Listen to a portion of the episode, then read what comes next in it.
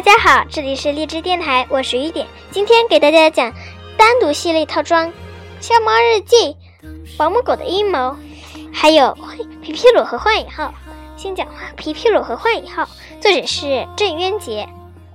十五，随着幻影号继续向西行驶，气候越来越恶劣，沙暴和浮尘天气几乎无时无刻不在骚扰着幻影号，能见度极差。为什么会变成这样？苏宁看着车外一望无际的沙漠，问皮皮鲁问电脑。电脑回答：砍伐森林，开垦荒地，过度放牧，其中乱砍树木是罪魁祸首。电脑进一步告诉苏宁和皮皮鲁，大面积森林被砍伐后，大气中水循环输出量受到影响，流程中的反馈回路被阻挡，改成了碳。零循环的输出输入量，大部分改变了碳零循环的输出输入量，大部分氮流过氮流过程的正常通路被阻挡截断，结果打乱了人类生活和自然资源的持续供应，也影响了整个自然编律规律的改变。皮皮鲁想起了那位县太爷，仅他在位时就砍掉了七万多棵树。他们想留给后代一个沙漠化的地球，他们只顾自己享受，尽情摧残地球，毁掉资源，给他们的后代留下一个千疮百孔、险象环生的毒瘤般的地球。就是这样一代人，居然还天天板着面孔教训下一代，他们实在没这个资格。他们如果真以为后代好，就应该真为后代好，就应该精心爱护地球，可别可着，别可着劲儿毁。你们的孩子就是门门考一百分，外加会演奏所有的乐器，长大以后面对荒丘野英雄无用武之地，也没心思奏乐呀。皮皮鲁和苏宁心情沉重，他们从电脑上得知，国家大约有一百三十万平多万平方公里的沙漠，其中相当一部分是人类。创造了造成的，目前沙漠面积还在加速扩展中，太不像话了！皮皮鲁为大人们难为情，我拿点水。不知怎么的，苏尼一看见沙漠就想喝水。皮皮鲁一边指着车外，一边按电脑。皮皮鲁，储水箱没水了。苏宁带给皮皮鲁一个坏消息。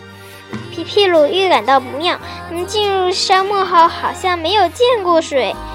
现在车上还有多少杯水？皮皮鲁紧张地问。一共四杯。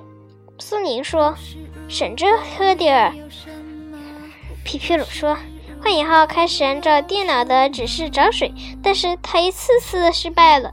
二十世纪七十年代，二十世纪七十年代还是一个大湖的罗布。”泊，现在已经干涸了。看着看着湖底那一片片鸟的尸体，尸体，皮皮鲁、苏宁发呆。三天过去了，还没找到水。皮皮鲁、苏宁口干舌燥。电脑告诉他们，整个地球将会面临水水源危机的主要原因，是因为因原因是需要。需要量急剧增加和水源日益被污染。就在这场水源危机中，人云占有资源约居世界第一百多位的皮皮鲁国家，将有一半地区陷入严重缺水的环境。环境污染、生态危机。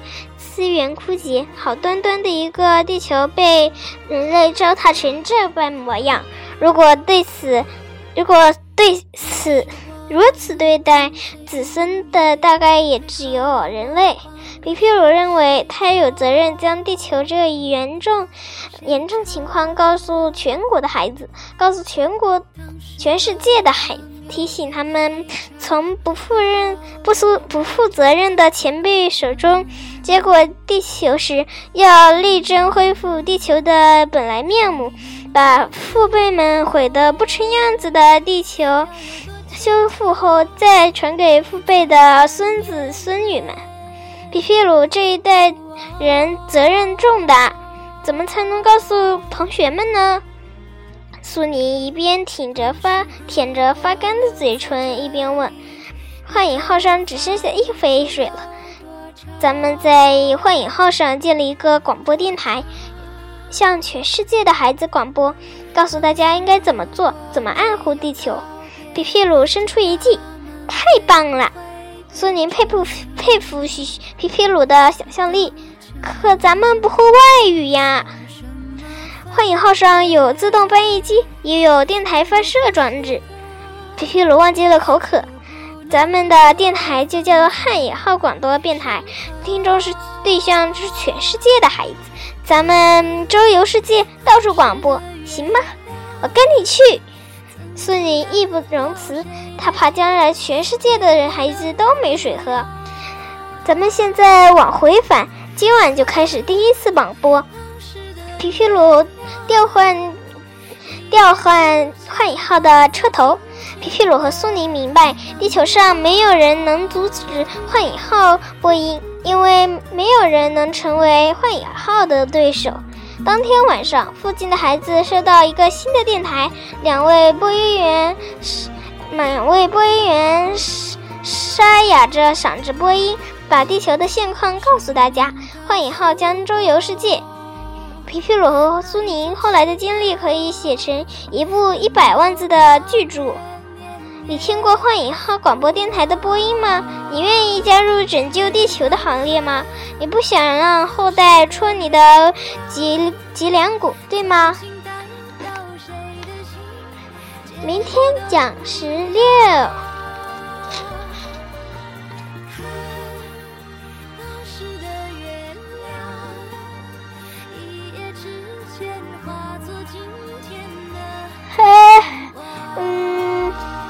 保姆狗的阴谋。嗯，作者是杨红樱，《小猫日记》保姆狗的阴谋，作者杨红樱。马小跳的宝妹杜真子有一只猫，它微笑，还记得吗？今天我来讲故事，我来讲笑话。的翠湖公园景象肃杀，而两只狗的出现更使这里充满了阴谋和杀机。和牧羊犬亲密无间的腊肠狗，为什么一定要置牧羊犬于死地？一个又一个的谜团伴着我，地包天和杜真子度过了一个不平静的冬季。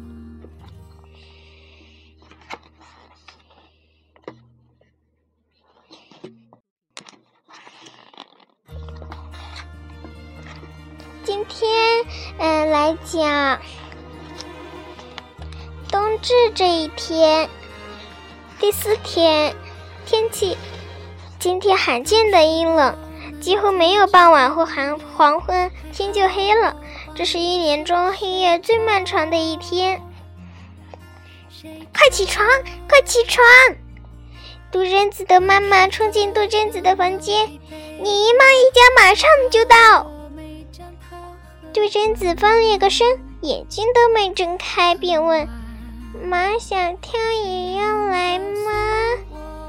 杜真子的妈妈以为杜真子不愿意让马小跳来，便讨好的在杜真子的耳旁说：“我知道你不喜欢马小跳，他来了你不理他就是啦。”杜真子的妈妈以为他是这个世界上最懂杜真子的人，他经常对杜真子说的一说一句话：“你是我说的，你是我生的，我对你了如指掌。”其实这个世界上最不懂杜真子的人就是他的妈妈了。尽管杜真子是他亲生的，但要说他对杜真子了如指掌，哦不，倒是我。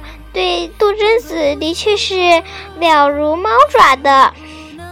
不，比如，嗯，杜真子的妈妈一直以为杜真子不喜欢马小跳，马小跳也不喜欢杜真子，因为他们见面就吵。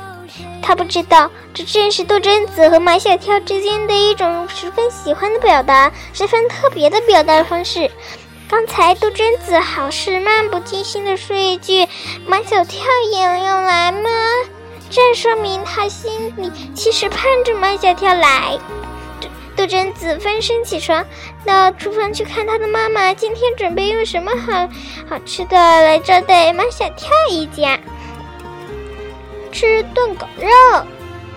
杜真子的妈妈说：“幸亏我今天去买的早，全世界里全部都是卖狗肉的，买狗肉的人，全商场全部都是买狗肉的人。”杜真子的妈妈从塑料袋里拿出一条血鲜血淋漓的狗腿肉，提在手上让杜真子看，这是一条肌肉发达的腿。可以想象，这狗被杀之前是一只多么健壮的狗啊！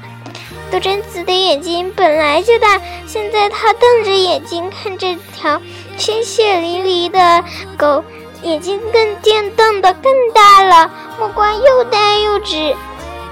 啊！杜真子发出一声仿佛要把耳膜震破的尖叫。杜真子，一大早你发什么疯？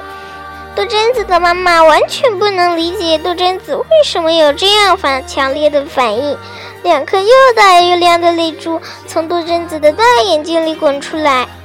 妈妈为什么要吃狗肉？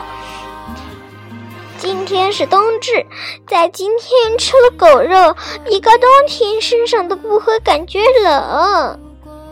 杜真子的妈妈看见杜真子在流泪。我说：“杜鹃子，你为什么哭啊？为什么一到冬至就一定要吃狗肉？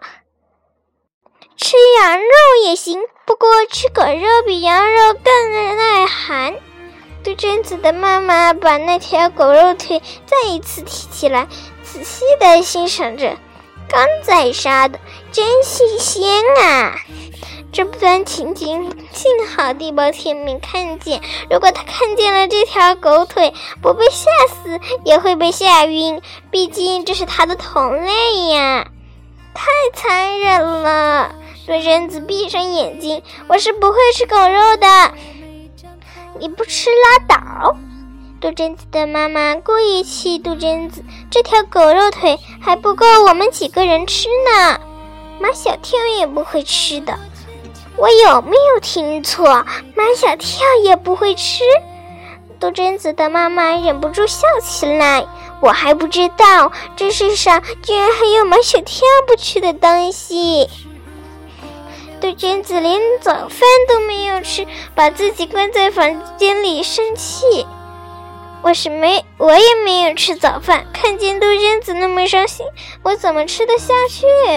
我蹲在杜真子的书桌上。跟他面对面，陪着他伤心。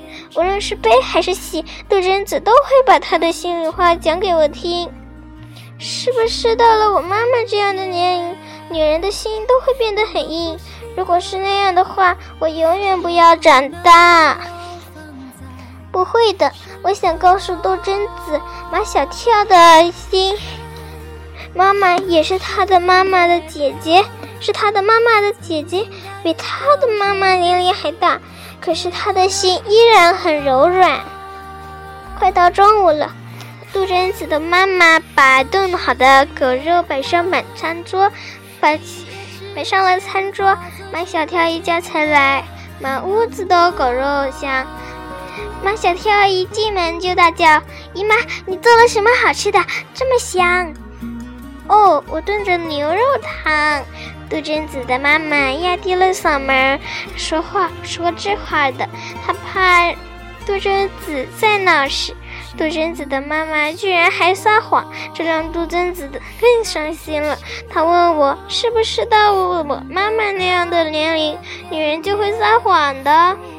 不会的。我想告诉杜真子，马小跳的妈妈比他的妈妈年龄还大，可她依然很诚实，很天真。只有我懂杜真子，她很怕自己长大了之后也成为了她妈妈那样的女人。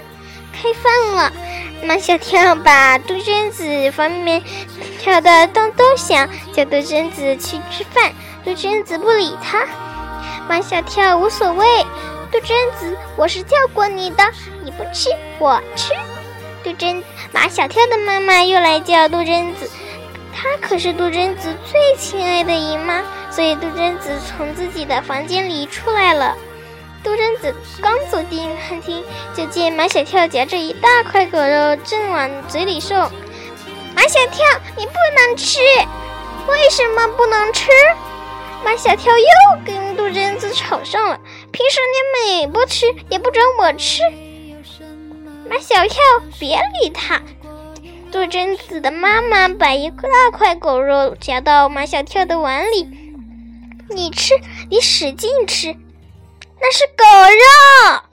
马小跳听杜真子这么一叫，握着筷子的手抖了一下，那块狗肉掉在了地上。姨妈，你为什么要骗我？狗肉怎么啦？狗肉怎么啦？杜真子的妈妈恼羞成怒。冬至这一天，家家都要吃狗肉，为什么我们家就不行？姨妈，你知道狗是什么动物吗？马小跳才不怕他姨妈嗓门大，他的嗓门比姨妈的更大。狗是我们人类最忠实的朋友，我们怎么能吃我们最忠实的朋友的肉呢？马小跳的爸爸和妈妈都放下了筷子，哭笑不得。杜鹃子的妈妈傻了，嘴张几下。可没说出一句话来，啪的一声，马小跳十分贵重的放下筷子，我不吃了。杜真子向马小跳勾勾手，马小跳会意溜出了餐厅。马小跳溜进杜真子的房间，刚才的豪情豪情壮志都没有了。我有点饿，你是不是后悔了？我不后悔。马小跳信誓旦旦：“我饿死了也不吃狗肉。”那巧克力呢？马小跳用用那如饿狼一般的目光四处寻找，还不快拿出来！杜真子把他那盒平时不舍得吃的巧克力都给了马小跳，那是他的爸爸从美国带回来的。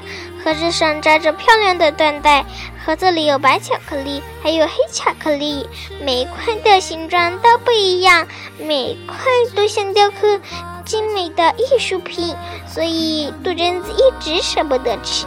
我真是越来越喜欢马小跳，但是我提醒自己，千万不能把这种喜欢表露出来，否则他会对我没有畏惧感。正因为他现在怕我，所以他对杜真子还不。不至于太过分。这一天过得真快，天不知不觉的就黑了。据说这一年当中，冬至是白昼最短、黑夜最长的一天。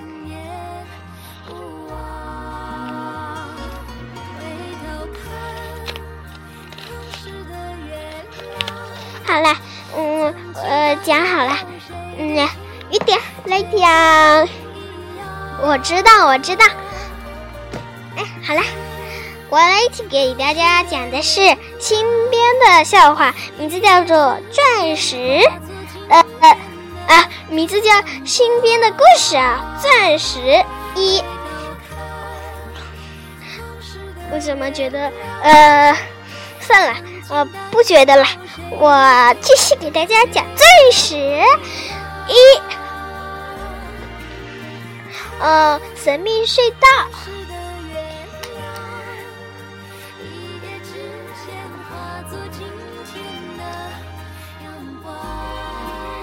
亮石，亮石彩是一个亮石彩是一个初三年级的学生，他非常喜欢探险。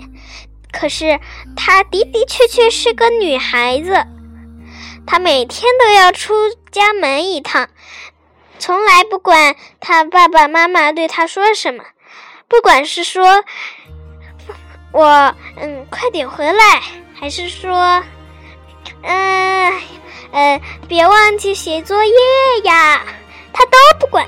反正他一出去就要很长时间。有一天，他看见了，看见什么啦？他看见了一个隧道，那个隧道里面亮闪闪的，发着光。于是他自想走进隧道，却走不进去。他这才发现，隧道是隧道有玻璃门。他看见了一个钥匙孔，哎，钥匙孔。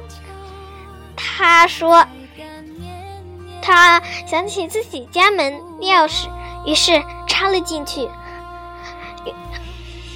嗯，钥匙孔，钥匙孔转动了一下，打开了。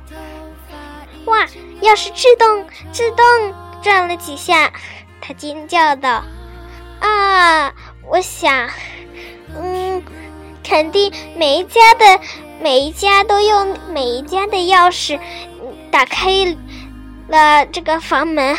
现在轮到我这家了，而且每一家用每一家的钥匙打开的房门里面的东西都是不一样的。一，我想里面肯定有水底世界，还有，嗯，还有，啊，还有龙。他迫不及待地进去了。他刚拔下钥匙，房门自动打开了，呃，自自动关上了。然后他进去看一看，里面全是五彩的宝石，正如他所想的，这是一个非常神秘的门，里面所有千家万户的钥匙打开，通过它都能到不一样的地方。而这都是里面变换镜子，都是它门，都是门的原因。而他们从门外往门里，门内看，总是亮闪闪的一片。这是为了不让他们猜出、看出这里面有什么，否则可就。不惊险啦！他走进房门一看，里面是七彩宝石洞，上面刻……呃，他看到旁边刻着几张图，上面讲的是：自古以来，有七条龙飞进了这个洞里，并将玻璃，并将自己身上的。两块明鳞片组成了洞外那扇门，洞外那扇门成了守护这个洞的主要主干。但是很快他就知道了，原来这个门是通向千家万户的。这七条龙是头一家。如果千家万户不都来一遍，或者是有些来自来了上千遍，依然不不亦乐乎。他们终于发怒了，说：“为什么不能这个洞不能属于我们？我们的栖息地是需要非常安静的，不能热热闹闹的。”于是，本来千家万户是不能够，嗯，有自己的门、自己的变化的。可是，他们都，可是那几条龙把门改了一下，将自己的鳞片上刻出了几道亮光，那是亮闪闪的魔光珍珠。但是，一般人是取不出这魔光珍珠的，只有他们才能取出。那魔光珍珠，嗯，有一种神奇的功效，就是它能将里面的内内涵转化为另一个地方的内涵，而且一切都货真价实。是货真价实。他们看到啊，有人要进来了，那可正是爱探险的小彩呀！哦，我们就他叫他小彩，他的小名就叫做小彩。啊，有人来了，没关系，我们继续住在洞里吧。当。然后，他们就到了，躲到了墙里。啊！我看到了，我看到了，我看到的那七条龙，它们刻在墙上，如真如幻，太美妙了，也也很惟妙惟肖，是吧？突然，从一个地方传出另外一种声音，不是七条龙的声音。因为他亲耳听说过自己的妈妈讲这个传说，但是谁也不知道这个洞穴到底在哪里。他通过自己的直觉来到这扇门，别人却没有通过自己的直觉，想想就走了，结果全都走反了方向。他听到的那个声音。是这个洞穴本来的守护神。当这七条龙闯进来的时候，这个守护神还一直守护着这里。但是他觉得，如果这里常年不来客人，万年以后它就会倒塌，再也不复存在。我就让他们进来吧。于是，他就让他们进来了。可是，他们自他们之以后，再也没有人进来。之后，小彩进来了，他们他就成了守护这个洞不不塌的另外一个主要角色。哇哇！你看，你看，小彩，守护神说：“嗯，怎么了啊？我的鞋。”怎么发出了彩七彩光？这说明你的心地善良，这样你的你的身体变成了能发出七彩宝石光的，能在夜里发出七彩宝石光的身体了。保护神说：“哇，真的吗？”小彩高兴极了，快看快看！我有全新的装备，嗯，他的身体上，他的身体上发着光，衣服上雕满了宝石，呃，镶镶镶满了宝石。他的头发上多了好多个宝石头饰，却依然非常融洽，和头发的颜色基本一致。仔细一看，原来他们是暗暗淡淡的七七色光，红橙黄绿青蓝紫的光啊！我的头发也能发光，看起来像头饰一样。小彩高兴地说：“下次再讲小彩之后会发生什么吧。”这是我自编的故事。晚安。